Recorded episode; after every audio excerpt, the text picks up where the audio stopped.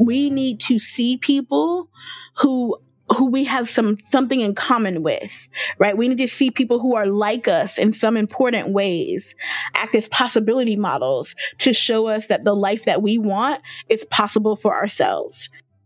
Welcome to Normalizing Non-Monogamy, the podcast where we interview incredible people from across the entire spectrum of non-monogamy to hear their fascinating stories.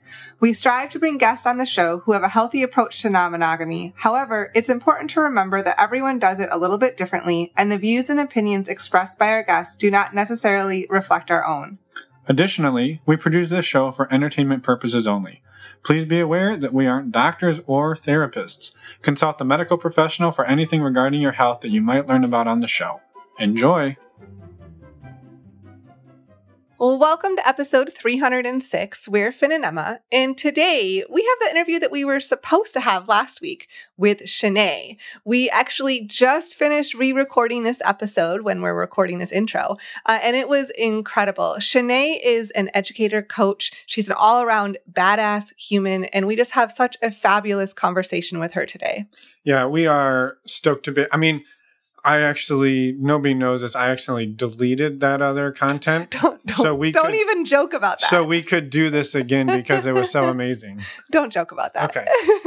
No, but th- both, but talking to her twice was actually, like, they were incredible conversations, both of them. Yeah, this conversation is a mix of her personal story and so much Uh, teaching, education. Yeah. Yeah. She's been non- possibility modeling. Yeah. That's included too. That'll be a, that'll be a theme you'll hear again. This is one giant episode of look at the possibilities of your life. Yeah. She's been non-monogamous for well over a decade, almost fifteen years now, and just has a lot of experience and wealth of knowledge to share. Yeah. So please check out her work. Links are in our podcast player show notes. Or in our podcast show notes on our website, normalizing non monogamy dot com. Click on the podcast tab, or again, in your podcast player down below, there's a direct link. You can see, again, links to all of Chaneé's work, photos of Chaneé, and links to all of the resources mentioned in this episode, including the upcoming book uh, by Evita Sawyers, previous guest of the show as well. That we talk about in this interview. That we talk about here. Yes. So again, a huge thank you to Chaneé, and a huge thank you to all of you for being here and listening and supporting the amazing work. For anyone who's a premium subscriber, we're going to jump right into the interview with Chaneé right now. And for anyone else, we're going to go through our announcements. We got some exciting ones today. First up, if you're not familiar with a premium subscription, it's a way to skip these announcements up front. You get the important details in the outro, but you get to skip these announcements and jump right into the interview. To sign up for as little as a couple dollars a year, go to our website, normalizing non monogamy dot com, and scroll down on the homepage. You can find links there. We also... I was just going to say a quick thing about that. Oh, go for it. Sorry. If you're listening to this and you're one of those, we see you, one of those people who leaves comments on our YouTube or on our podcast episodes that says, hey, great episode, but the actual content starts eight minutes in. When you say that, also post a link to sign up for the premium subscription so people know there's a way out of that. and, yes, there's and a way. And to you that's about to post that comment, you sign up for the premium subscription and you don't have to make your comments. Yeah, exactly. All right. Carry on. I'm not bitter. Tonight, that's September twentieth, twenty twenty-three, we have our virtual meet and greet for September. We had taken a break of these from these virtual meet and greets for the summer, but they're back and we're so excited. We can't wait for tonight and to have so much fun with all of you. You can still sign up you, on our website. Go to normalizing non monogamy dot com and go to the events tab and you can sign up there.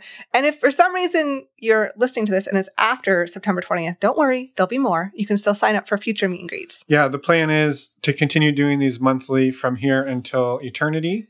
And if you're not familiar with virtual meet and greets, these are open to anyone. You just must be open-minded and respectful. These are two-hour events where we do some icebreakers and questions in the beginning, and then we split you into Zoom breakout rooms, give you a talking point, give you five to seven minutes to talk about that in a small group, bring you back to the main room, scramble them all up, give you a new talking point, and do it again. Yeah. Over and over again. Over and over for two hours. They're super, super fun. And we've been doing these for a number of years now and just are excited to bring them back tonight. Yeah. And I maybe would just throw one more piece on there, which is one of the things that Chaneé talks about a lot today in this conversation is the power of community, the power of learning from those around you, the power of having support, and how that's transformed her journey. And, and I will say it's transformed our journey. And so these, these events are a really amazing way to find other people around the world who are doing something similar to what you're doing. Maybe it's not exactly that. Maybe you're brand new. Maybe they've been doing it for a decade, or maybe you've been doing it for a decade and they're brand new. It doesn't matter. We're we're sort of all in this together, and we just love to embrace that. Yes. And on ha- that note, we have other ways to maybe embrace the community, and that is our paid virtual community. It's five dollars a month. And with that, you get an online platform, an app that you can be in all day, every day. It's a mix between a forum and a chat platform. There's people posting fun photos. There's support channels. There's all sorts of amazing things. Pictures of dogs, food, all of the things. Not dog food, but dogs and food. Yes. Two yes. separate channels. But anyway, they're an amazing place to get support and to find peers and others like you who are out there trailblazing. Yes. For more information and to sign up for the community, go to our website, normalizing non monogamy dot com, and click on the community tab. You can find out all the information there. It's only five dollars a month, and we would love to have you join us. Also, while you're on our website, go over to the resources tab, find our favorite way to get tested for S T Is, the service that Finn and I use and have loved for a long time, S T D Check dot com. Using the links on the resources page, you can get a discount, making a ten panel test only one hundred twenty-nine dollars. This is a super fast, efficient, discreet way to get tested for S T Is and know your sexual health status as you go and meet other people. Yes, which if you've listened to the show before, you know is a foundational thing that we believe in, which is knowing your sexual health status and sharing that with the people that you are meeting and engaging with and greeting and greeting. Yeah. So please check that out. Using those links does help support the show financially. So thank you in advance for that. And while you're also on our website, reach out to us, send us a voicemail, send us an email. We'd love to hear from you. Just go to the contact us page. And with that, let's what, go. What, one, one more thing. What? You you could definitely come on the show yourself. Yes. You don't have to be an amazing educator like Chaneé. You can just be yourself. And, and, and in any way, whoever you are. Whoever you are. And the other thing you could do is let me know what you think of the website tweaks. Yes. I made some I made some subtle changes, and I'd love your feedback. All right. And with that, let's go talk to Chaneé. All right. Well, welcome back. Welcome back, Chaneé. Everyone's like, welcome back. We don't remember Chaneé. Well, that's because we've actually interviewed her twice to get this because we had some technical snafu. So welcome back. Thank you for doing this again. We're happy to be here. Absolutely. It's my pleasure. We should have known better to try to both record and produce a podcast while everything is retrograding. So I'm just going to imagine that for whatever reason we have to re-record this. It's supposed to be. Yes, yep. It's all aligned. And this conversation, like, there was something that must have been amiss with the previous conversation. Yep. It, it was- oh my God, you guys, I absolutely hate that part in the podcast where somebody hasn't turned off some of their alerts and you hear computer noises. So give me one moment to no turn worries. off those annoying alerts. Good. All right, I think we're good. All right. Sweet. So we are going to try again. We're going to try again with... No retrograding? I don't know. Are we still retrograding? I don't follow any of the grades, retro or... Mercury actually exited retrograde yesterday, which is why today was the good day. All right. Well, then I feel confident. Yeah. yeah. It, it didn't appear to be bothering me too much, but I, I didn't know. I didn't know it was impacting me in the way... We've also never had a podcast totally disappear like that. So like... That's true. Yeah. That's true. This is the first time. So I've probably been... That's probably where all the missing shit I've had over the last thirty-seven years, thirty-six years has gone. On, it just retrogrades right out of my life. Including so. adding a year to your age. Yeah, apparently. I just lost a whole year right now just in the last thirty seconds. I consistently ask people how old I am. I'm like, I'm thirty-six? And I always say, like, questioningly, like, How old are I'll like be like to my partner, like, how old are you? Because I know how old I am relative to how old you are.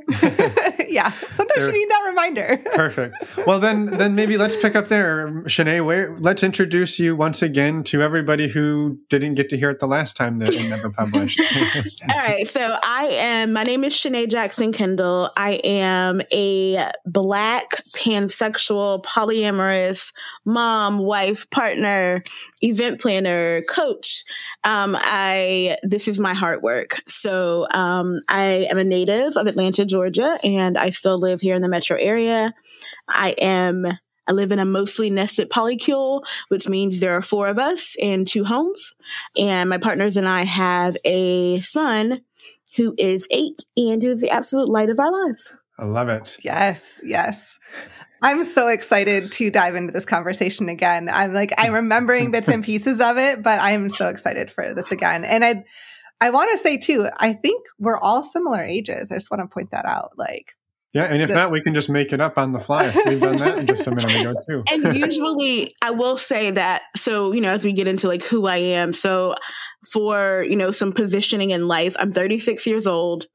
I've been with my longest standing partner since I was twenty-one, and we've been polyamorous the majority of our life of our lives together, including when we got married, right? So I think that that's like a very important distinction.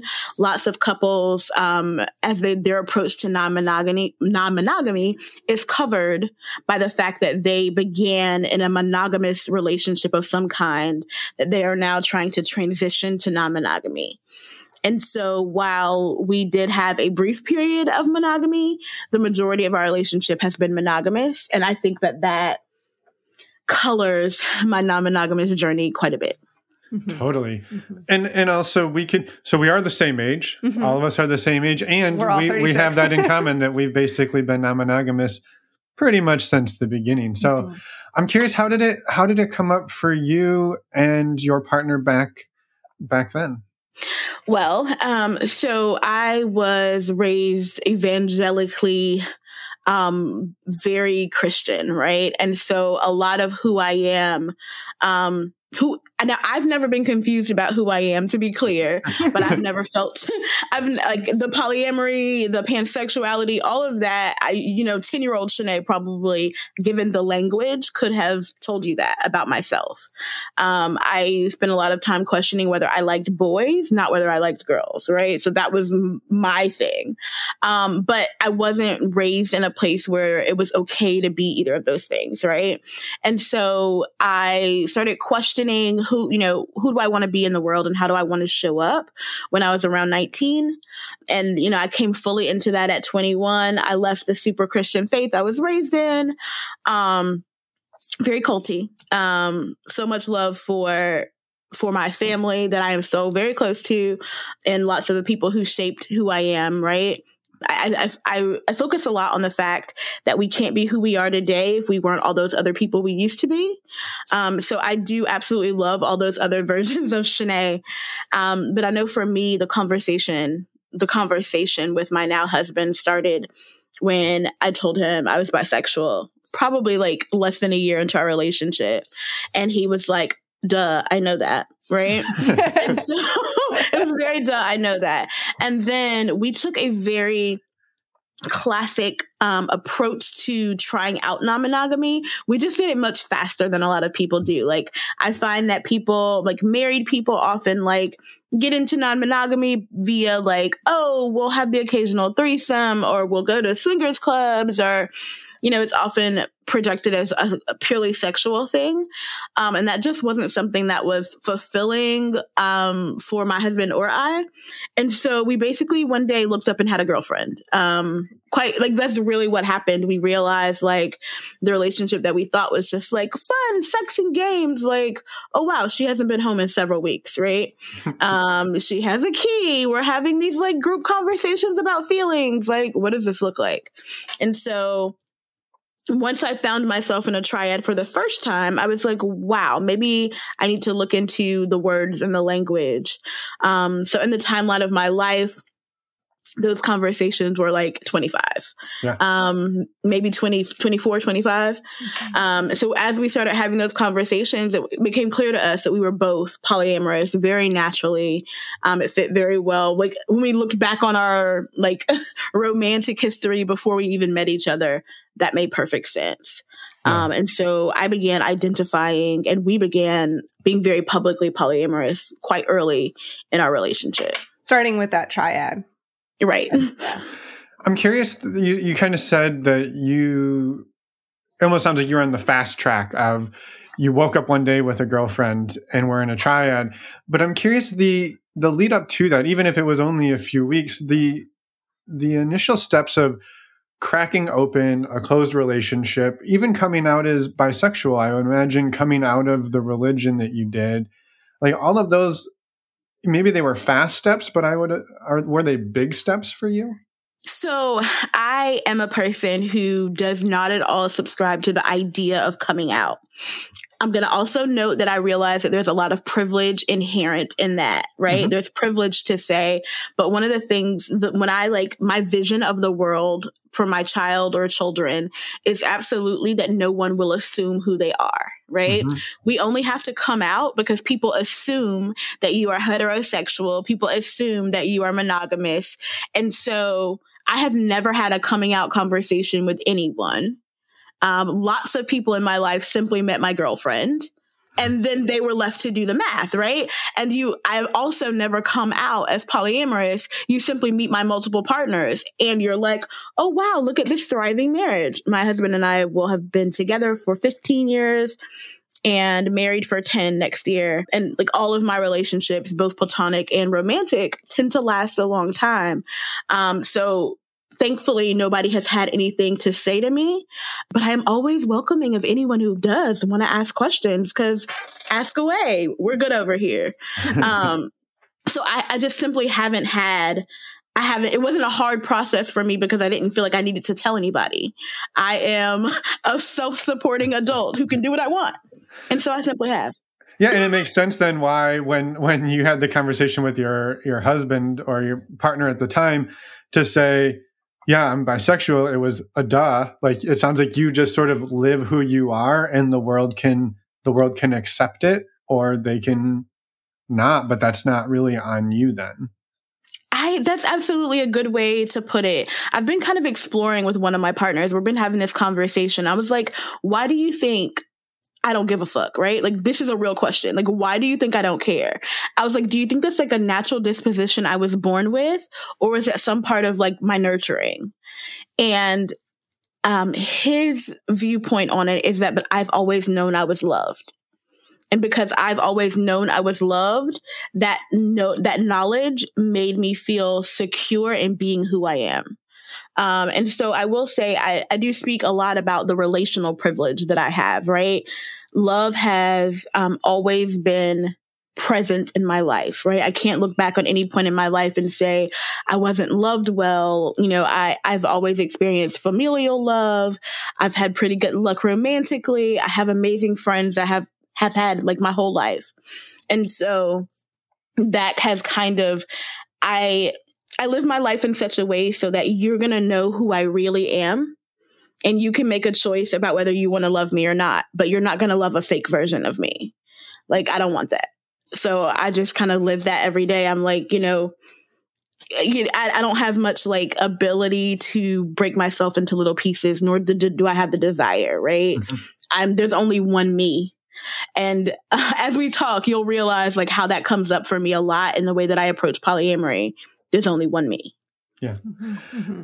I think what's really amazing about that, and as you were saying that, I was thinking, so so one of the things that we've gone through many times in therapy is how do we find the begin, who, who wronged who first to start the cascade, right? And you could, every time I'm like, well, but you did this. And then Emma will be like, but you did this. And we just, we could go back and forth till, till we're blue in the face. We're never going to find the beginning.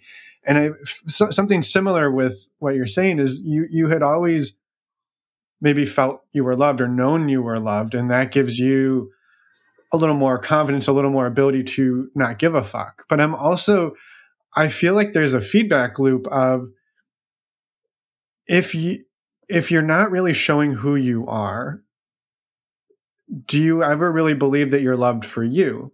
Right. And so if I'm, if I'm walking around masking all day long, trying to be who people want me to be, and I, apparently people love me, but I know I'm not really being me. Have I really accomplished being loved for who I am? And like, so it's, it's like, to me, I'm like, where do you find the beginning thread? It's it's absolutely a chicken or egg situation. That's a really yeah. good point, right? Like, if I know that I'm only giving you seventy percent of me, mm-hmm. I then have to question whether you're, whether you owe, what would happen if I gave you that other thirty percent, right? Yep. And so I'm walking around doubting this love, right? But I show up as me, right? And, you know, sometimes I am, I am a lot, right? And for some people, I am too much. And for them, I tell them to go find less. Yeah. Th- that, that we don't vibe. That, that's yep. okay. Yeah. Perfectly fine. Yeah. Yeah. yeah. That is amazing. And yeah. so the, thank you for that, by the way. Mm-hmm. Like, that's a, just an amazing foundation to like leap off from. And so I'm curious then, as you, you woke up in a triad and then you started figuring out the conversations. And these are not theoretically conversations most of us grow up with. And I would imagine growing up in, in the religion, you probably didn't have a lot of that. How did you, how did you navigate it, and how did it look? So I think there are good things about how I was raised and bad things that have like brought me to, to where I am. But one of the things I was growing up with was the, is the idea of chosen family, right? Okay. Yeah. It was very much like the people that love you and surround you and take care of you are your family. Um, there were some people who, most of my extended family, who I'm also relatively close to, they were not a part of our faith growing up. And so we had, we, you know, we adopted people into our family. We had, I still have and have loving relationships with aunts and uncles and people who, uh, other adults who were important in my life growing up. And so that foundation, with the foundation of like really wanting to be who I am, it never made sense to me that you got married and all of a sudden like your eyes are broken, right? Like it, it never really curled all the way over that like deciding to do certain things with you means I can't do anything else with anybody else for the rest of my life. And um you know, we live in a very sex-focused community, like life, right? The world we live in is very sex-focused. And I've always thought it was really odd that something we spend so small a portion of our life doing, right? Like, sex is great. I fucking love sex. However, we spend so little of our time doing it. And it never made sense to me that we just, that we define our whole lives based on who we're having sex with, right? Because like, that's essentially what like monogamous marriage tells you. Like, if you would like to have sex with this one person, then you must do everything with them, and anything they don't want to do, you can never do again. Um, I just, I just didn't like that framing. Yeah. And so I, you know, and I write about this pretty and talk about it pretty often. But what happened for me is that I fell in love with two people at the same time. And I realized I never wanted to be in a situation where I had to choose again. And so I made it, I made life decisions that made sure I wouldn't. So we kind of, I, I started doing research. I was like, well, if, if we're going to live this way, how do we do it well? And that led to me like joining lots of online communities, doing lots of reading, like all of the, um, my husband and I are both like Uber nerds, um, go Jackets. We both went to Georgia Tech. And so, you know, we started researching and learning and trying to figure out what we're doing. Um, and that kind of brought me on this journey that I, you know, I ended up being an educator, which is really funny, um, because both my sisters were in education, and I was like, phew, like, I'm not working in a school. I'm not working in a college.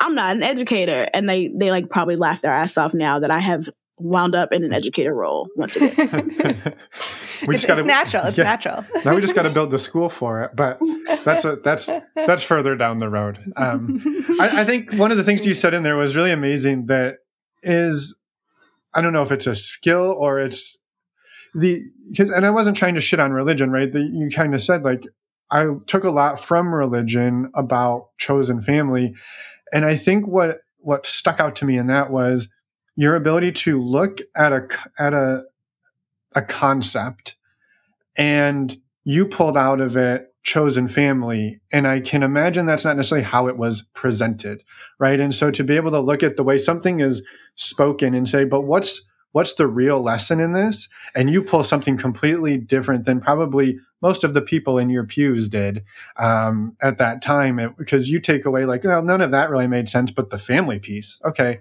I'm going to take right. that. And I imagine the religious leaders are like, uh, no, no.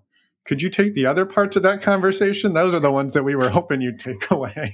Absolutely. I think, and but I do think it's really interesting that like what other, you know, in any time we're given something, you got to take the meat and spit out the bones. Yep. And like what I define as the meat and what you define as the meat might be different. Right. Yep. But like, so we were raised, I was raised, um, some people say very insularly. That wasn't my experience. Right. But like the idea was that you shouldn't associate with people who are not of our faith. Right. But that meant that you spent all your time with people who were of our faith. So you built very close bonds, right? And so you can, you can spend your time, you can give your love, you can, you know, build businesses and build families and have traditions with people who are not your blood family. Perfect. Awesome. I'm polyamorous. Thanks. Right? Like that's, that's what has happened for me. And so, yeah, I think it is a bit of a superpower to be able to like alchemize whatever, whatever, whoever you used to be, there has, there's something beneficial that you can take into who you're going to be. Yeah.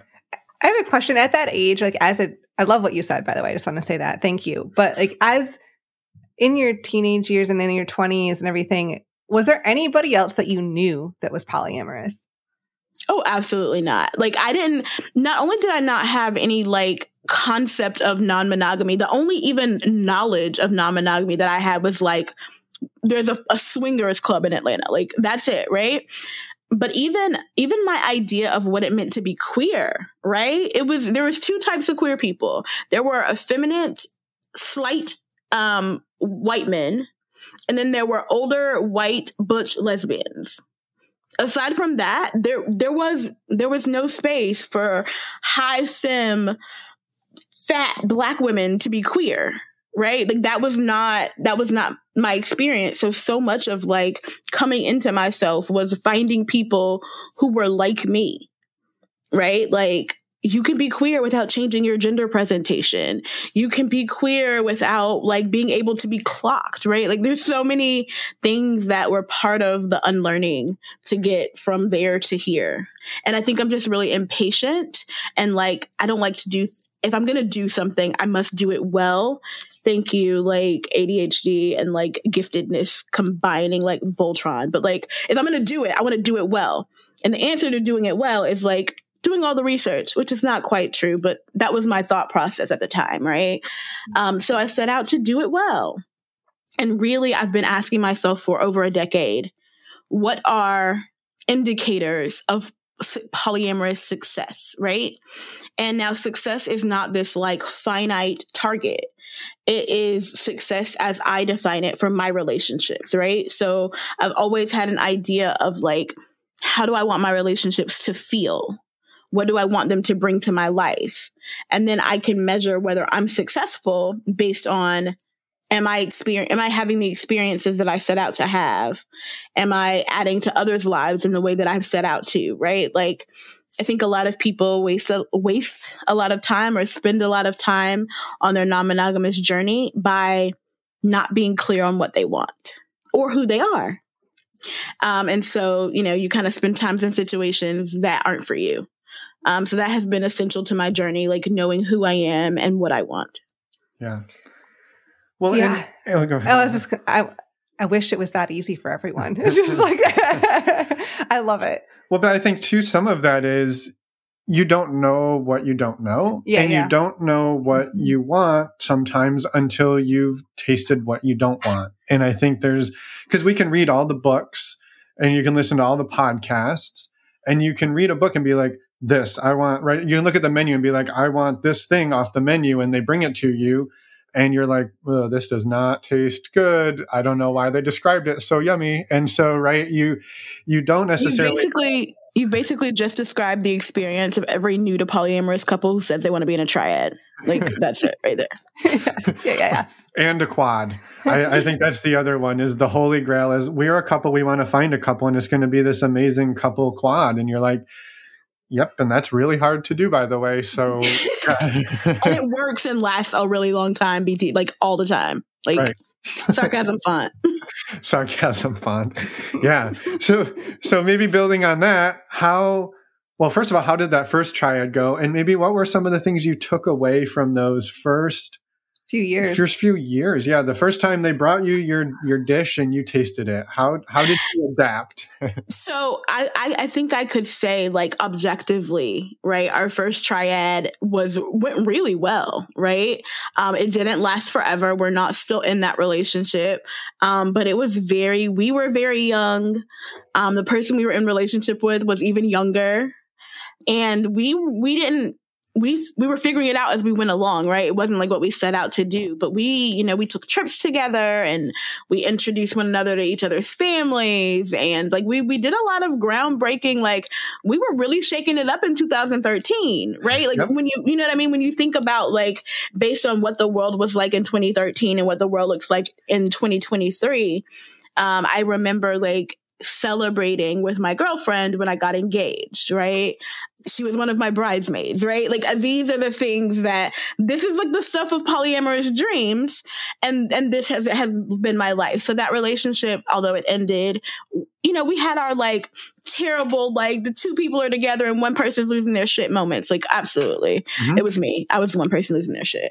Um, We, you know, so we had our, like, moments and, and some things were hard and the breakup sucked, but overall it went pretty well. I, I mentioned that. So we got married in twenty fourteen. So almost ten years, and six months before we got married, um, I met one of my current life partners and fell, like, madly, very, very traditionally lesbian in love. Like, it was bad. Like, you, it was, all we needed was a U-Haul. um, and at that point in my life, I, I, I did not think that I wanted to have another life partner, right? I had not gotten to that place in my polyamory where it ever occurred to me that I might one day have joint bank accounts with someone else, or that I might one day parent with someone else, right? Like, I was still very, like, okay, I have, I was very, like, hierarchical in my thinking.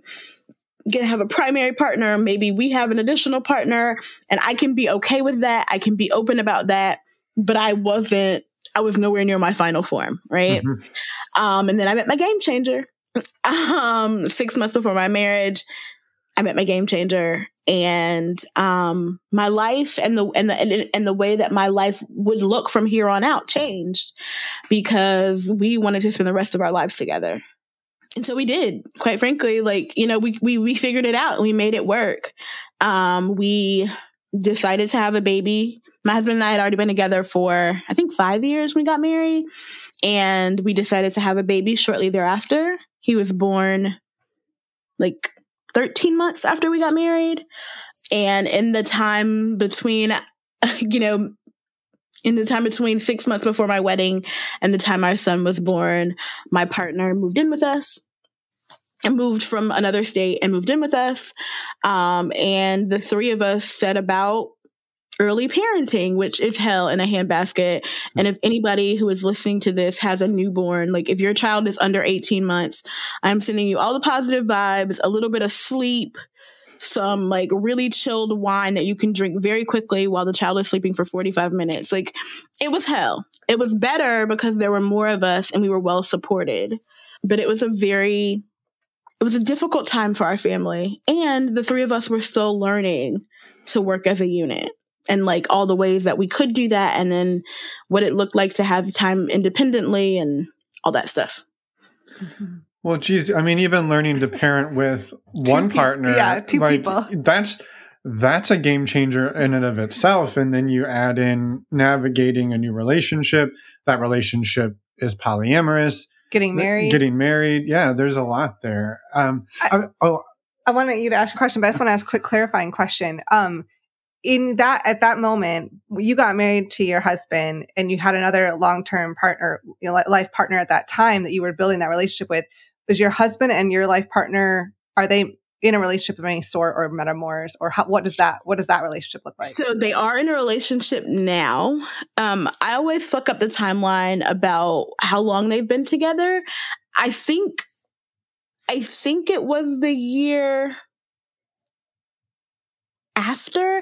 Their their timeline is like six months later, right? They very randomly fell in love. Didn't mean to. It wasn't the plan. That wasn't like the life we set out to have, but that's what okay. happened. Okay, cool. I just wanted to verify that.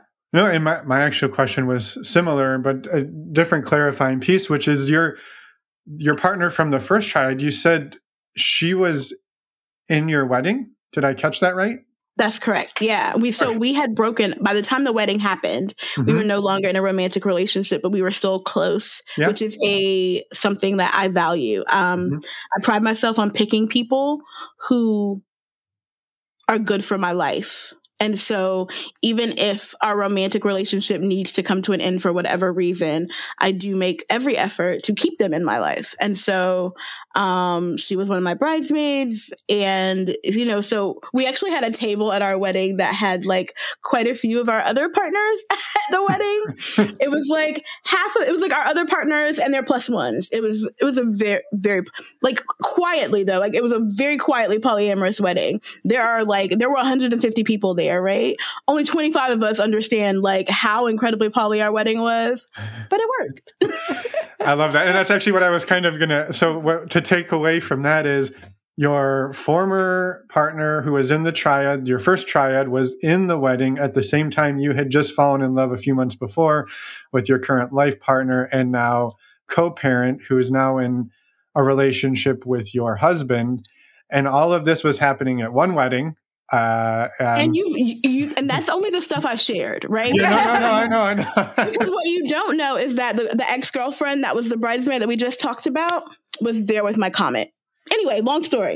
Um, he was her date. He's hot, and he's coming to the wedding anyway. But like this, this is what I mean when I say. Um, one of the the pieces of advice that I give to my clients when I'm coaching them is there's a such thing as baby steps. But we also should begin things as we intend to continue them, right? And so what that has looked like for my polyamorous life, there's only one me, remember? So anyone who enters my sphere needs to understand that if you have a problem being around other people that I'm romantically, sexually, and emotionally connected to, you're not going to last long in my life, right? Like I am not, if you are a strictly parallel person, I wish you well. I hope that your life is loving and prosperous, but we are not a match, right? Simply because the people in my orbit love me. And the way that they love me is sometimes none of your damn business, right?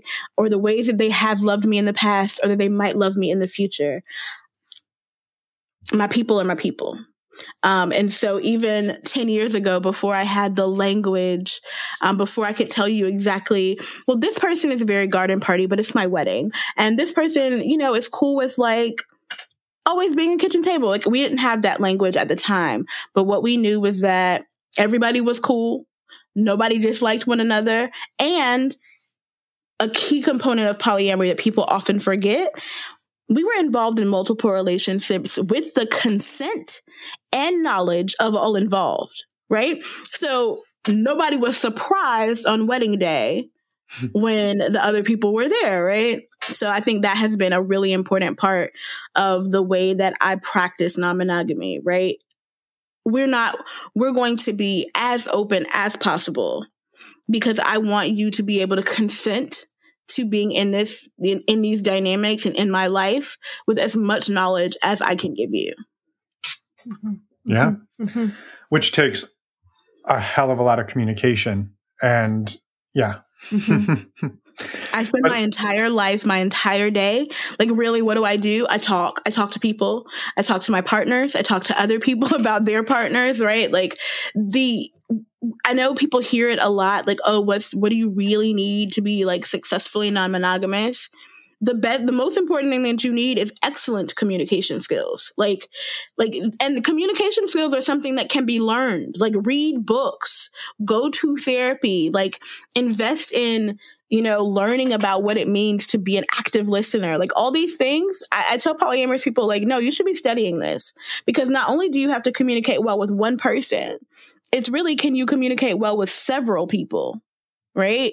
You know, so a lot of times I find that people who are struggling um, at whatever point in their non-monogamy, it's because they haven't honed their communication skills.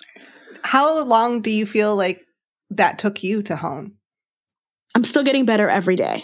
Um, That was what I suspected your answer might be. Yeah. It was, no, I mean, and when I say that, I mean it, just because it took me five or six years to understand that it's that's just the way that I am was not an, a valid reason for making mistakes in the way that I was communicating, right? Like I, I am very passionate and I tend to get really worked up. In general, it's just my personality, right? And I could be like mildly upset about like not getting all flats. Like it could be that simple. And people will think I'm having a conniption. And I'm like, no, I'm just like excitable. But it took me a while to learn, like, you need to communicate in ways that are effective. Controlling your tone of voice is an absolute essential way that we can communicate effectively, right? And so some people will be like, well, I just talk loud. Well, you talking loud is preventing us from communicating well. So now what do we do? Right. But I, I think that by, by choosing my partners well, my communication skills are constantly being leveled up. Right. We constantly face situations and experiences where I realize like, yo, we have all handled that way better today than we might have two or three years ago because we have all like worked on our communication skills. And when I meet new people, it's very easy. I see very quickly, right? Whether do we communicate in ways that bring peace to my nervous system, right? Do we communicate in ways that resonate with who I am as a person? Like, are you, what happens when we have a disagreement? Do disagreements turn into arguments? Or can we, can we figure it out in a calm conversation, right? So that has been a really good way to like, weed out people that I might otherwise date. Mm-hmm, mm-hmm. And I thank you for all of that. I, I recognize that I think the point I was trying to make is that communi- you can learn, that is a learned skill and you've done a lot of work on it and come a long ways, but it's also a lifelong learning, learned skill. Absolutely. Like something that you can continually practice over and over and over and again.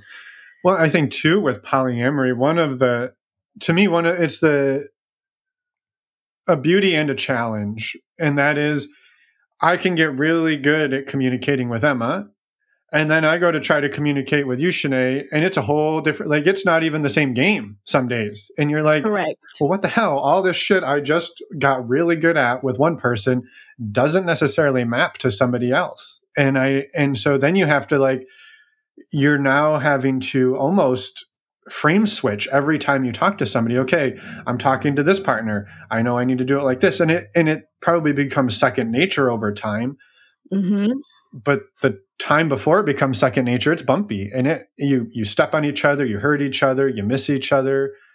It can be so simple too, right? Like I have a insert blanket term here for somebody that you love, um, who doesn't like the word sure, right? Mm-hmm. That is the most random shit in the entire world to me, right? Like, like he will ask me something and I'll be like, sure. And he's like, I hate that word, right? Like it makes it seem like you don't want to do it. And I'm like, it's an affirmative word. But, right, I just, it's a thing, right? People have their things, right? And when you love people, you learn their things. So I just don't say sure to him, right? Like it's really simple. And when I do say sure, I'm like, you know what? I'm sorry. Yes. Yes, I can talk. Yes, I would like to go do this thing, right? And it's sometimes it's it's like it can be something small like that, or it can be something big. But I think that we show our connection with someone and our commitment to communicating well with them to learn what those things are, right? Like, don't try to have a conversation with me about something important before ten a.m. Don't do mm-hmm. it. It's not a good idea. It's not going to go well. I have only I have not had any coffee, and I am up before the sunrise. Absolutely not, right? Yep. It's a thing that you just learn about your people. So I think that idea that when you're when you're relating with n- multiple people, getting good at communicating is relative only to that one person. And then you have to start all over again and learn, like, how, what do I need to learn to be an effective communicator with this person? Yeah. Mm-hmm. I think one of the things I love about it just personally is then I can take that. It, I become faster at adapting. And so then you're out in the world and it could be the cashier. It could be whoever you run into somebody on the street, and now you're able to pick up on those things. You're able to adapt, and you've got you've just got a whole different set of tools to interact with people.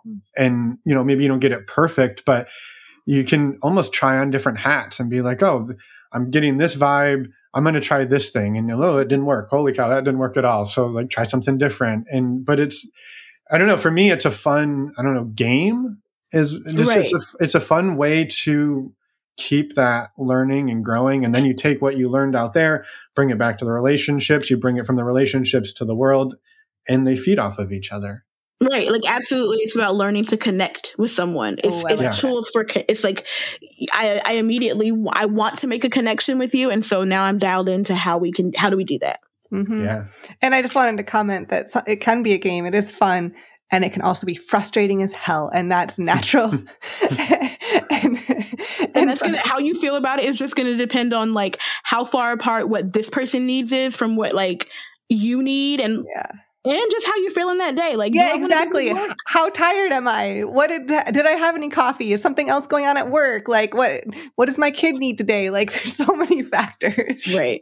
Or just the straight up, like, maybe I did everything quote unquote right. And that person was having As a thing. Who yeah. knows, who a knows what day. They just want. Like, maybe they just had their car get broken into and their wallets. And you're like, You're like, well, none of those tools I used work. And I'm like, yeah, they were completely in a horrible place and it's just never going to work. Right. And so right. That's maybe a, they that's had a bad, lesson. They didn't sleep well last night. Right. And I, I think it's human nature to instantly internalize that, like, oh, this happened in this connection or in this communication didn't go well. And we immediately think, what didn't I do right? Or what didn't they do right? Right. But sometimes it's just like, there's so much, we're, Where so many other things happening in our environment. And that has been, that has been a lesson that polyamory has helped me to learn for sure. Yeah. Mm-hmm. Well, thank you for diving into that. I think it's such an important topic. Um, and I'm curious. So you got married, you had a baby, mm-hmm. you were in a, you had a long-term life partnership with someone else as well, who was mm-hmm. also eventually dating your husband. So it was, it was a triad in a way there. Right. No, and then, call it that. Yeah, in, in a way. And then, moving forward, what did what, what happens? You, okay, yes, what happens? So we have um, we have our son, and when he is a newborn, newborn, I remember I have been, you know, part of polyamorous communities, part of kinky community, um, and I'm building community on the internet. And I meet someone, I meet a woman, and I. Again, in what you'll come to appreciate is true Chaneé fashion, fall madly in love. And um, so does my partner. Um, so with we the same have, person. With the same person. So we have we are now we are now on organic triad number two, um, which is crazy. Um, so we, my partner and I, both um, start dating a beautiful, beautiful woman who didn't live in our state. Very quickly, we realized that this is probably, this is a big thing, right? And so we're, you know, we're dating her. Um, we have a newborn. So, you know, she's coming to visit us. We are, for longer visits, we're going to see her for smaller visits. Um, and basically, eventually, quickly, I guess you could say, um, she forms a bond with all of us and with our child. And we realized that our child was supposed to have four parents, not three. Um, so, I mean, from the moment that she first held our son in, in her arms at three months, he has been in her arms ever since. And so realizing that that, that, that was the way our family was supposed to be. And that was, that was the universe's plan for our family. Um, when he was right before his first birthday, she moved to Georgia. Um, she's always maintained her own residence because that is her preference. And also, it's just, it's, you know, it's, it's, it's nice to, to have the option to be together without the um, necessity of being together. And so that is the story of how our son got four parents and how, you know, we formed our mostly nested polycule. Mm-hmm. I love that term, mostly nested, because it is like you have two homes, but it's still with, with bouncing back and forth a lot, right? Right, and yeah. and and I think it's like this the, that I think the important part is that um, we maintain a home with multiple, with more than two adults, right? Because honestly, I don't even know if you could say that two adults is the standard for homes, right? But like when people think of the nuclear family, they think of a family with like a husband, a wife, and kids. And so our family is not at all like that. And I think a lot of times what a lot of families, non-nuclear families that are polyamorous, um, the difference between my family and theirs, right? And not that like it's a competition, but I do have the benefit of having been here for a while. Like, this is not a new thing for us that we're just now experiencing. We have been doing this for eight years and counting. Um, and I have made, we've made all the like mistakes. We know all the, what, well, I'm not gonna say all the mistakes because I'm sure there's more mistakes for us to make, right? But we've done a lot of the introductory things. We've talked about finances. We've managed finances. We've gone through lean times where someone was out of work, or, um, you know, better times where everyone's working and everyone's thriving. And we've, we've kind of gone through, we've, um, buried parents, and we've dealt with sick parents, and we've gone through a lot of the ups and downs of life together. So I get to talk about my experiences in the retrospective, which I think there is benefit, right? I think it's also benefit in like talking to people as they go through it. Um, and so I've realized that there's a need for me to be more vocal about what's happening and what has happened in my life, because I am the voice of experience. Mm-hmm. Mm-hmm. Yeah. I, I love that so much. And I, I think it, as you were talking, it was, you kind of talked about earlier where you're like, yeah, we started, then we started the research and we did all this research. And I think what comes up for me sometimes is there's, right, yeah, yeah, learn about attachment theory. It's really important. I agree. I would say read Polysecure even. But Polysecure is not going to help you figure out the logistics of who's going to be at a funeral, or Who, how are we going to communicate around somebody just lost their job and we're all moving in together, and now somebody feels slighted because they're paying more for those. Those are things that, like, kind of good luck finding a book about, right? Mm-hmm. They're, they're experiences that you can really only experience and, and learn through the experience. And I think you can pull in skills, right? Communication, maybe learning about personal finance. So a lot of the books that that aren't even poly related, I think, bring in the tools. I don't know, I'm just, th- to me, there's just so many skills that don't map perfectly from a, a hetero couple to a mostly right. nested triad, or any group of adults living together. So Finn, I need you to remember that entire spiel so that when I go on my book tour and I need someone to introduce me, you can explain the reason why the book exists, right? Because that's the reality. So, and look at you moving the conversation along too. What I soon realized as I was like, oh, great, I'm living this life, let me do some research on how to do it better, I realized that I was writing the book. I, I realized that quite early, right? Like, you, I have now surpassed the point at which there is research on this, right? Nobody can tell me, how do you fill out the forms at a school to indicate that this child has four parents, right? How do you set up legally that the while this child only has two biological parents, this child has two spares? Like, like, how do we, what do we do to make sure that our family is as safe as the laws allow, right? Mm-hmm. There's so many questions that we had. How do I share calendars in a way so that I know when you're free, but I also don't have to know the details of your entire workday? Like, these are the things, right, that nobody was telling, nobody's teaching but me. Um, because I am a person, I think that lo- the logistics are incredibly important. And so much of the polyamorous education and content that's available only talks about the intangibles. It talks about love and jealousy, and like, it doesn't talk about who pays the fucking electric bill, right? Mm-hmm. And I think we just, I think that we have to bring polyamorous content into the reality more, right? Because people don't want to talk about who pays the electric bill, right? Because my answer is who who goes online and submits the payment, or who makes sure there's money in the account. Because in our world, those are two different people. And that's how we specialize and make sure shit happens, right? So I want to have a conversation about that. Um, and so I think that part of my mission and part of my, um, part of the framework of intentional polyamory is like, this is literally how you do it, right? And this is not how you do it in theory because I'm thinking that this might work. This is how, how you do it because I've done it all those other ways that doesn't work. And now I'm going to tell you a couple of ways that do work. Mm-hmm. Um, so that's, You, I mean, literally, I'm going to hire you and just be like, introduce me, please. Awesome. Yay. I'm happy to do it. Happy and, to do and it. And to your point, like, these are ways that have worked for you. Like, and so that people can take them and adapt them for ways they might work for them. Right. And and so, but you found that they worked because you tried other things that didn't work. and and it's a constant evolution. And it's a starting place, right? The reality is because our because our um, society is built around capitalism, heteronormativity, and mononormativity, we are like taking those systems and saying those systems don't work for us, right? But we do have we have some places where we can start and say, nah, this doesn't work, this doesn't work, this doesn't work. So even if exactly what worked for me doesn't work in your life, my intention is to at least give you a place to start from. Right? Because I think a lot of non-monogamous people don't have that place to start from. Like, how do we even start having a conversation about what's financially equitable among three adults that make that all make different amounts of money? Yep.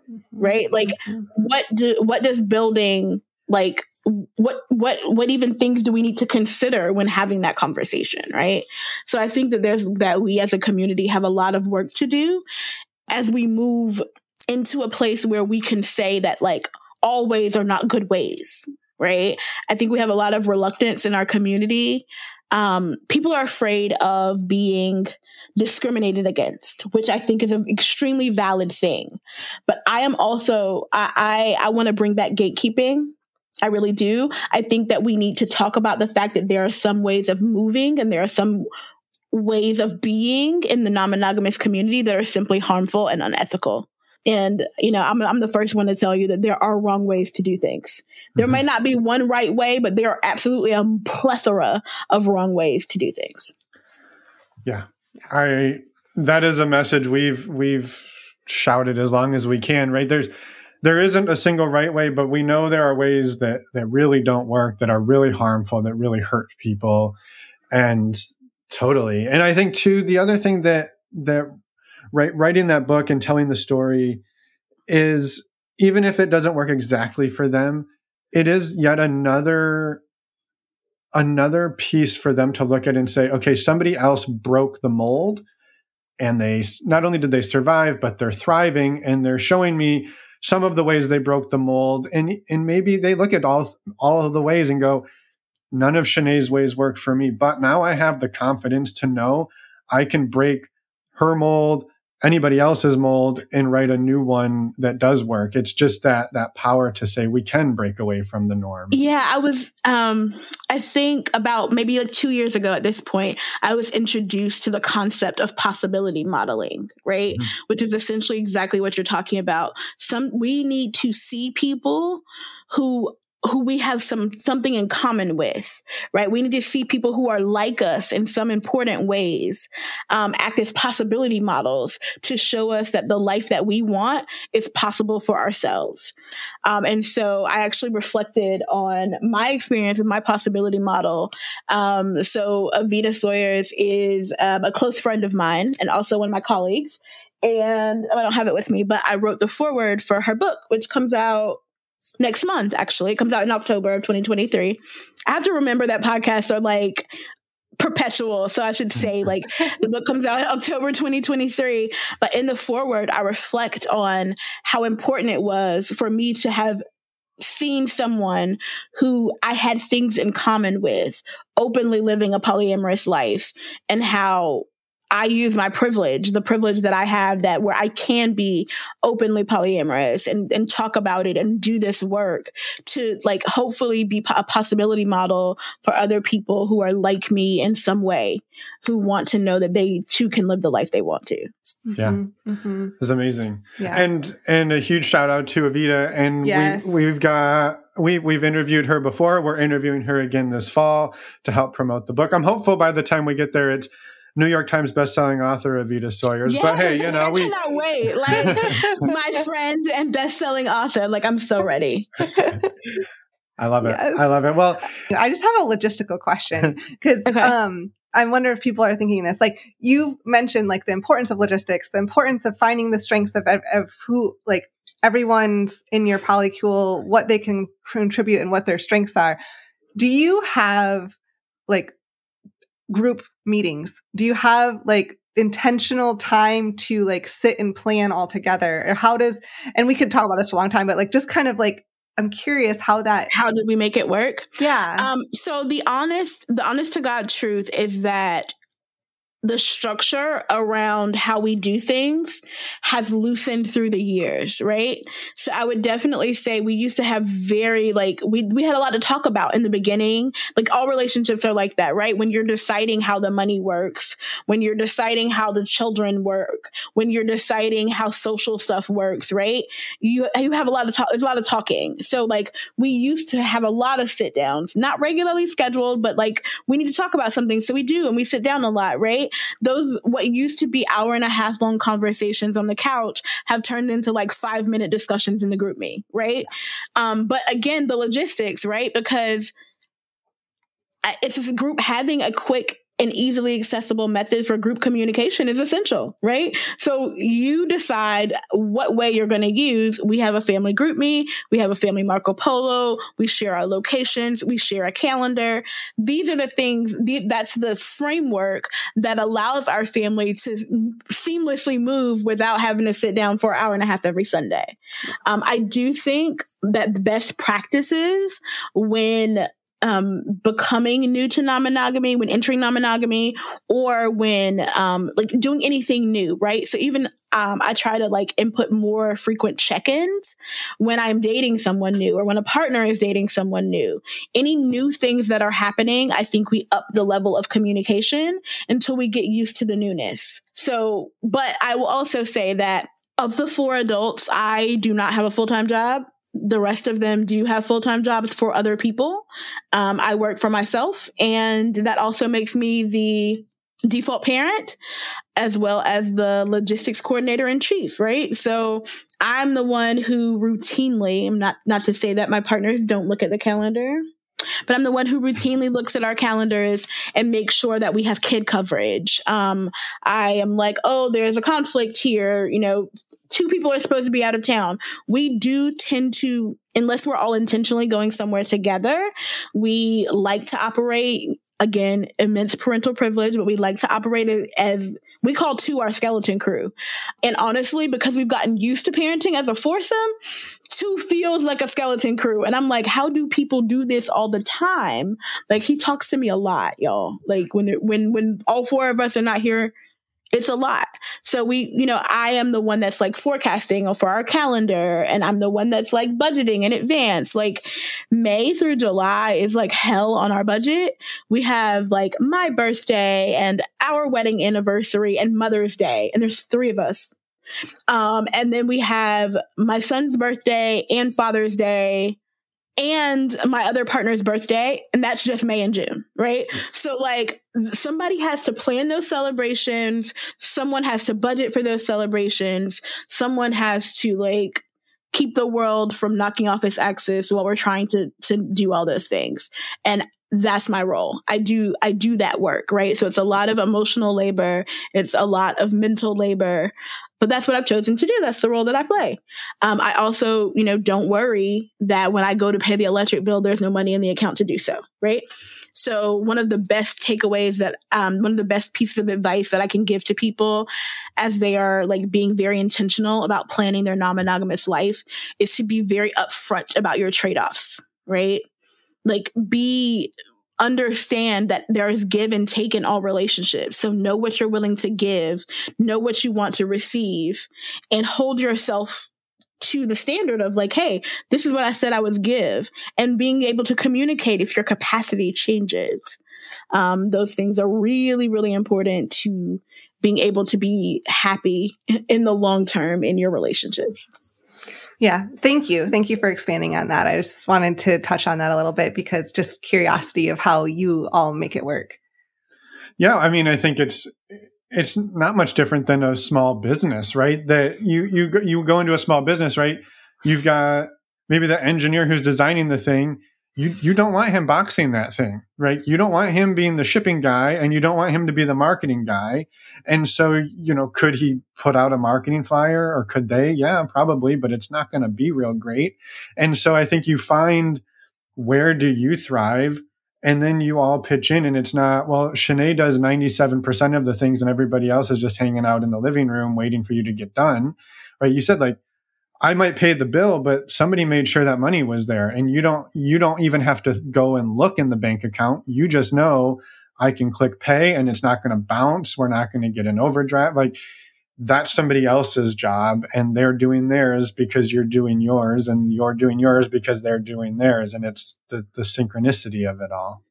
And that, and that's, that's absolutely true. I think that it's really funny that you said all that, because I was raised as an entrepreneur. My mother, my entire life, my mom quit, um, her, the last job where she worked for someone else when I, the year I was born. So my mom was an entrepreneur, has been an entrepreneur my entire life. So I have a very entrepreneurial background, and I've been running small businesses my entire life. I also went to school for marketing. So, I, and my husband is an engineer, which why, why the, all of that was really funny, right? We definitely don't want the engineer managing the calendar, but everyone can be better at that thing they do if they can specialize, right? So like, and I think it's really important to just like make some, some essential call outs, right? Because a lot of, in our society, a lot of the work that is traditionally labeled women's work mm-hmm. is not va- valued nearly as highly, right? But the real reality is that three people, um, my, my decision to be a default parent allows my partners to be able to pursue their careers at max capacity, right? They don't have to worry about how this decision is going to show up to my parenting, because I mean, like long term, yes, right? But like, for instance, one of my partners decided to make a career change in the past couple of years, right? And that w- that required basically doing the work of working two jobs, right? So like working your day job and then learning another ta- another skill after work. And what that required from me was doing a, a larger percentage of the parenting than normal. But again, because we're a unit who is working together toward financial goals, I was like, yeah, like we're going to do that for eighteen months because that makes sense for you to like change your career and put us in a better financial place, right? That is the synergy, that ability is the synergy that like years and years of working together brings. And those, those were the kind, that's the kind of collaboration that I wanted in my life. And the four of us have figured out how to do that for one another. Yeah. Mm-hmm. Yeah. And that it's a system, right? And that you yeah. look at that and go, well, okay, this is eighteen months, maybe two years. And throughout that, right, you're maybe covering or even balancing in a way that it's not necessarily impacting that partner's ability to be a parent or show up, right? You're not like, yeah, sorry, son, you know, pfft, he's just not here because you don't, you know, you don't, you don't throw people under the bus. It's right. You, you know, you're, you're like, hey, yeah, we're doing extra. We're doing this. We're doing that. And it's a season. It's a season of life. It's not the new norm. It's not. So I just, yeah, I love that. that, that and even the way out. We communicate about it to our son, right? Mm-hmm. Like, like, you know, Ma is working on a project so that she can change jobs and ultimately spend more time with you. Yep. Right. Yep. But in the meantime, right, like we, and, and we, we put it in terms he can understand too, right? Like we talk about it. We're like, hey, my, you really like going to the beach, and we are like trying to get more money so we can go to the beach more often.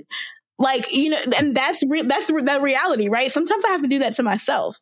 Sometimes I'm like, yo, like I really don't feel like getting up and doing these coaching sessions. I would like to lay in bed, right? But I was like, but that plane ticket that you need to book. You know what I mean? Like you, sometimes you have to treat yourself like an eight-year-old, right? Yep. So I think that being, we, what do you say? A Give yourself pep talks. Yeah, but I think it's essential that we all. I think there's an amount of like honesty and transparency that the way we live our lives breeds. That is just, for me personally, is refreshing, right? Mm-hmm. I am honest about, you know. Some days of my life are incredibly glamorous, right? Some days I can lay in bed, you know, all day until I go get a pedicure and pick up my son. And that is my day. Now, some days of my life are absolute hell, where I have four hours of coaching sessions, a sick kid, a sick partner, and I have a date, right? Like, and that's not an exaggeration. That has absolutely been one of my days, but it just depends, right?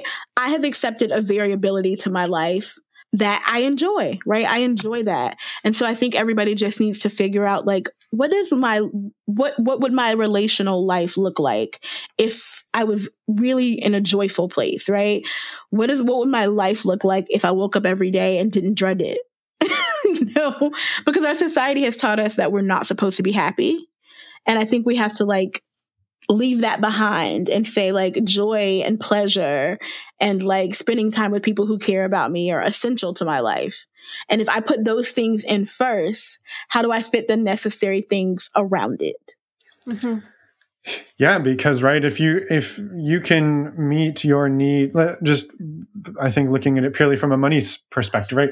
I can go out and I can meet all of my needs for, or maybe even a simpler, I can make dinner for fifteen dollars. I don't need to make dinner for two hundred dollars, right? And so if you can mm-hmm. figure out a way to get your life needs met by putting out this level of effort, and then you can spend the rest of it enjoying it. You don't need to work three jobs. You don't need to do all of the things that everybody else says you should do because you're happy, you're fulfilled, you're living the life you want. And it only takes a percentage of your resources, not one hundred fifty percentage of your resources.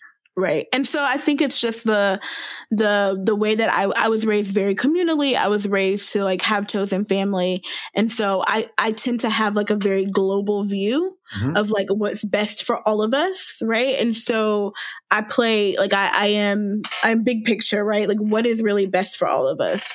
And I think everybody just wants to kind of be, be able to be in community where they can look out for the unit, right? Whatever, whatever your unit looks like.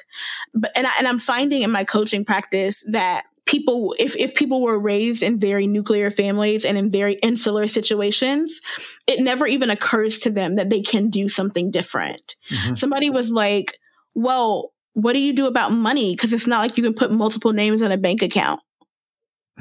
Yep. Yeah. And I was like, yeah, you can. You can just put three names on a bank account. You absolutely can do that. And I, and I literally asked him, I was like, how do you think businesses run? Yeah. And like, it had just never occurred to them that you can have multiple, like, you know? And so I think some of it is breaking down like our ideas of what mm-hmm. is supposed to be. And just like, you can change that. You can do different things. Yeah. Yeah. Possibility modeling.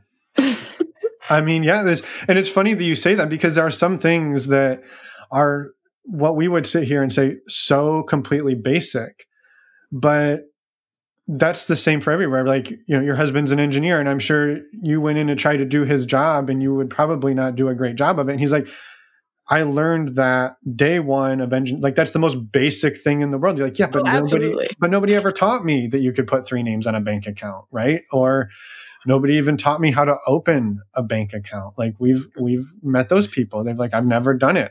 I, right. I, I don't even I talk, know. I talk to so many parents who are like, like who have this because they were raised in the binary. Right. And they're like, well, how do you parent with more than two people?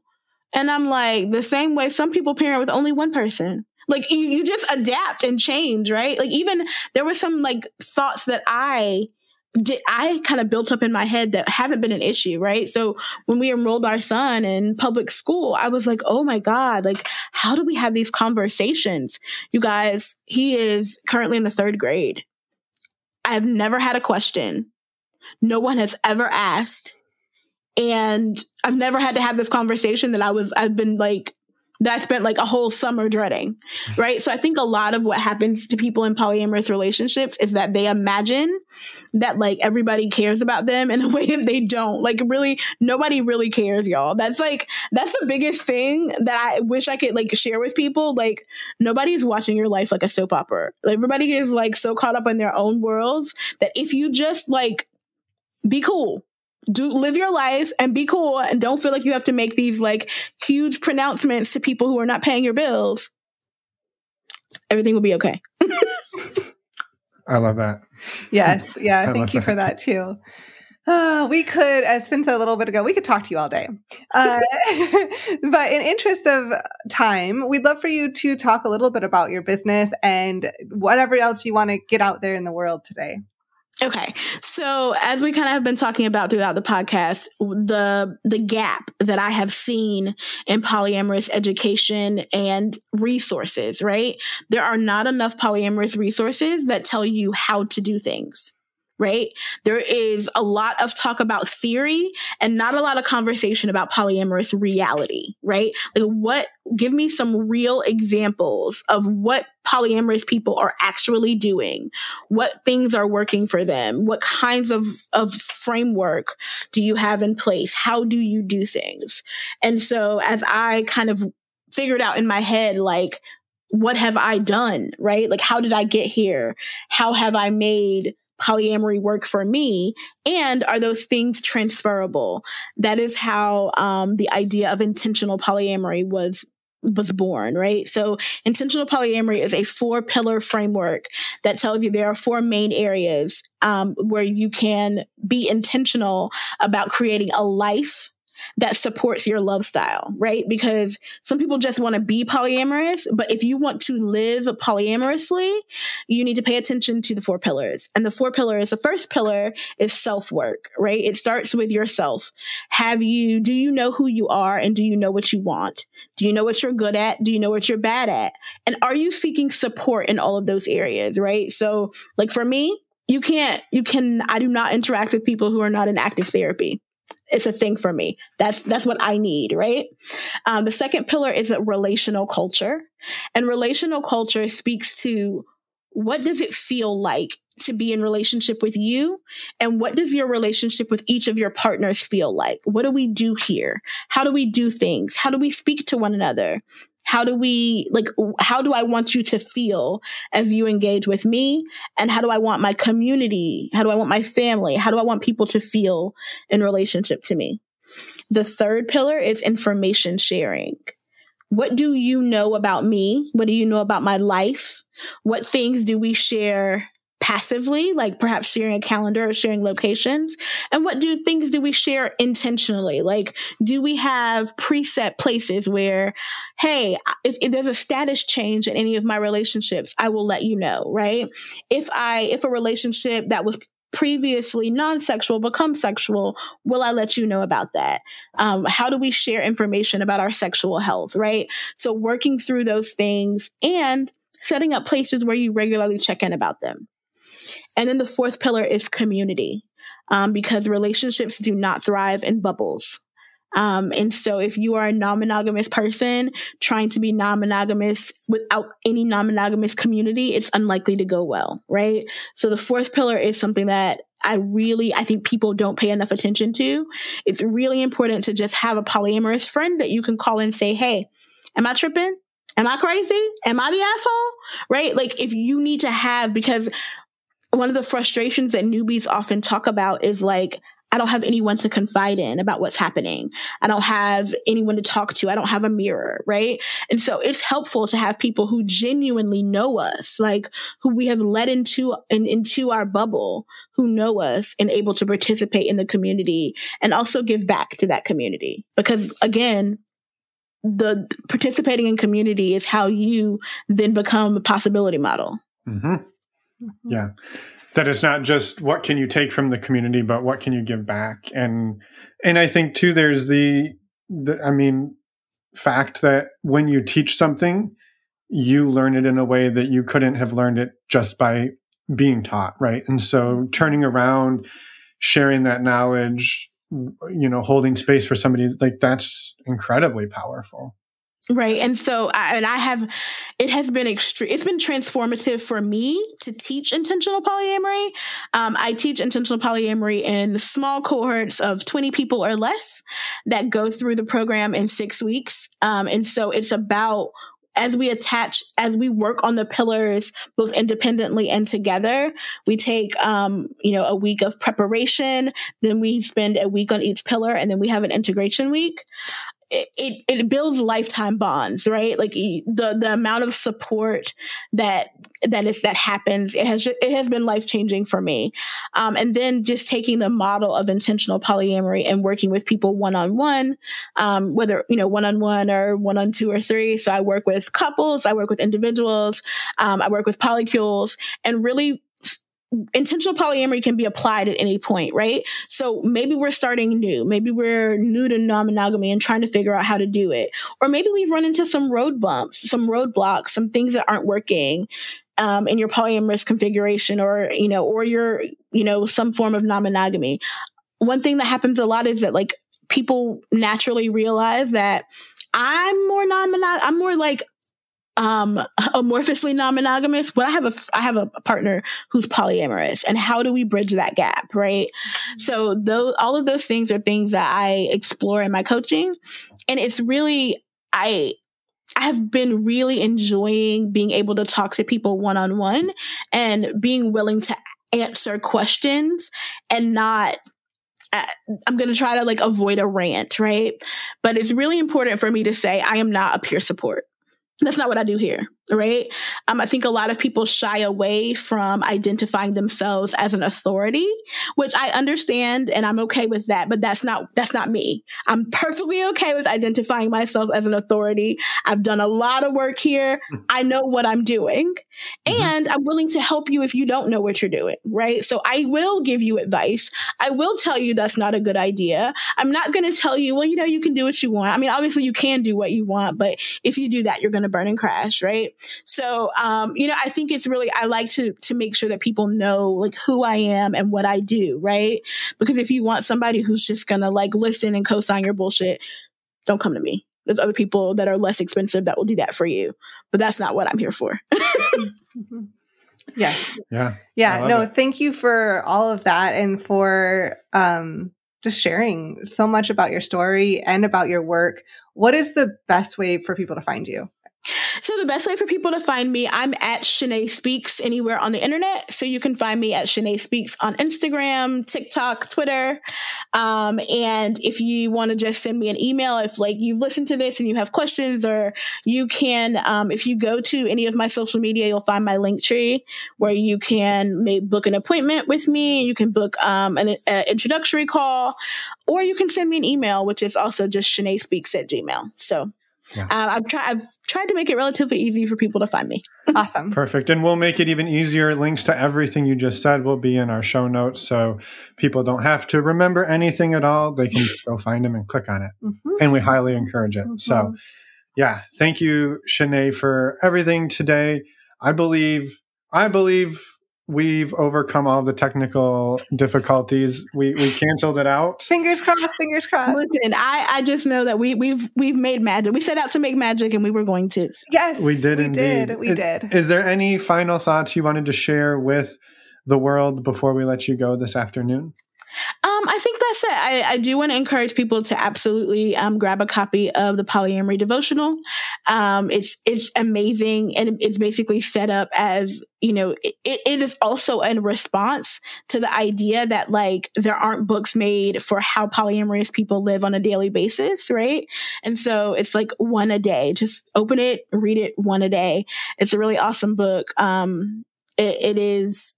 And I, and I want to just tell people too, to like, if you're struggling right now and you're afraid to reach out for help, please do reach out for help somewhere, because there is no, you know, there's no badge of honor in struggling through it and figuring out on yourself. If there is wisdom to be found about how to do things better, seek it out. Mm-hmm. Yeah, you don't you don't get a platinum polyamory medal if you did it by yourself versus if you did it with a community. Yeah, absolutely. Yes. Yeah. And that book, the devotional, that is Evita's book, just to be clear. And we'll yes. make sure that it won't be out by the time this comes out, but we will make sure to update the. It update. Is available for pre-order. You can already you can already pre-order it. Perfect. Then we will have that link. So wonderful. All right. I that, think that's it think that's for now. It. I know we could talk all afternoon, as we said, but thank you. We'll do you it again. So- we'll do it again when your book comes out. Yes, yes. Absolutely. Yes. For sure. It. Thank you so much for your time today, for re-recording, and for making magic with us. Absolutely. And we're back. Thank you so much, Chaneé, for everything that you shared, for the amazing work that you do. We're so excited for Evita's book, and we're also excited for your book eventually. And thank you for recording with us twice. Yeah. Yeah. I'm... I'm grateful that we get to do this twice, and even though nobody else gets to experience it twice. Yes, it was a fabulous conversation both times, and we're just so grateful for the connection, Chaneé, and to get this out there. Plus, I got hired during this episode. That's true, you did. I'm now a book tour promoter. I'll be awesome. the I'll be the M C for Chaneé's book tour someday. A quick reminder to. You can go to the sh- podcast show notes or the links in your podcast player to find links to everything that Chaneé talks about today. Yes, ma'am. And, well, I was going to say what we have next week, but there's actually something else coming. Tonight. Tonight? Well, yes, there is a, there's a virtual meet and greet a tonight. Quick, a quick a virtual meet and greet tonight. That's September twentieth, twenty twenty-three. And if you miss it tonight, and it, this is past September twentieth, don't worry. There'll be more. Just go to our website under the events tab, and you can find out when to sign up for the next one. Yeah. Well, now there's like extra more things. Yes, because there's another thing coming too. Multiple things. So tomorrow. Drum roll. Tomorrow. Tomorrow, you mean Friday? No, I don't. I mean tomorrow. Oh, there's oh, there's so much. You're right. we keep we keep it real here in the outro. We don't have any clue what we're doing. So tonight, September twentieth, that's a Wednesday. There's a virtual meet and greet. Tomorrow, that's Thursday, September twenty-first. There is. There is a real-life in-person speed dating event, a non-monogamous speed dating event in Oakland that will be hosted by myself and co-hosted by Marie Tween, who is a former guest on the show. She was on Focus Friday's episode somewhere middle of season two. We didn't, she's a dating coach. She's a dating coach. And badass. And a badass and an amazing human. So she's going to co-host with me tomorrow because Emma's going to be in grad school. Yes. Wah-wah. It's okay. It's okay. It's okay. So we're going to be tearing it up. I'm going to miss you all, but... We're going to tear it up okay. in Oakland, and we're excited for that. So you can find out more, again, in our podcast player show notes. There are links to sign up and join us. And last but not least, Friday. Friday. That's the other thing we have coming. Well, drum more, roll, drum roll that more, I can't do right yeah, now. Yeah, you're crushing the drum rolls. Yeah. We will have a special episode announcement coming on Friday. So stay tuned in your podcast player for a announcement coming Friday morning. Make sure you put your seatbelts on. Yes. Because it's going to get crazy. Yes. And fun. Yes, we're excited. We're excited. So stay tuned. Come back Friday and listen to our announcement. And then come back again next Wednesday.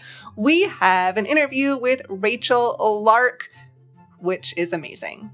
Yeah, you probably recognize that name, listeners, as she's been on Dan Savage a whole bunch of times. She's a musician who writes amazing songs about amazing things, but a lot about polyamory and love and sex, sex and breaking out of all the norms that yes. we get pumped into us. So she's here to pump some tunes into your ears and and break you out of that funk you're in. And also tell her story. That too. So yeah. Lots to look forward to. Thank you for sticking with us in this outro. And we are grateful to confuse you. We love confusing you. So we did a good job today. Email us if you have any questions. Yes, and we will. You can find that information on the contact form on our website. We will see you all next week or tonight or tomorrow or Friday. Bye, everyone. Thanks for listening.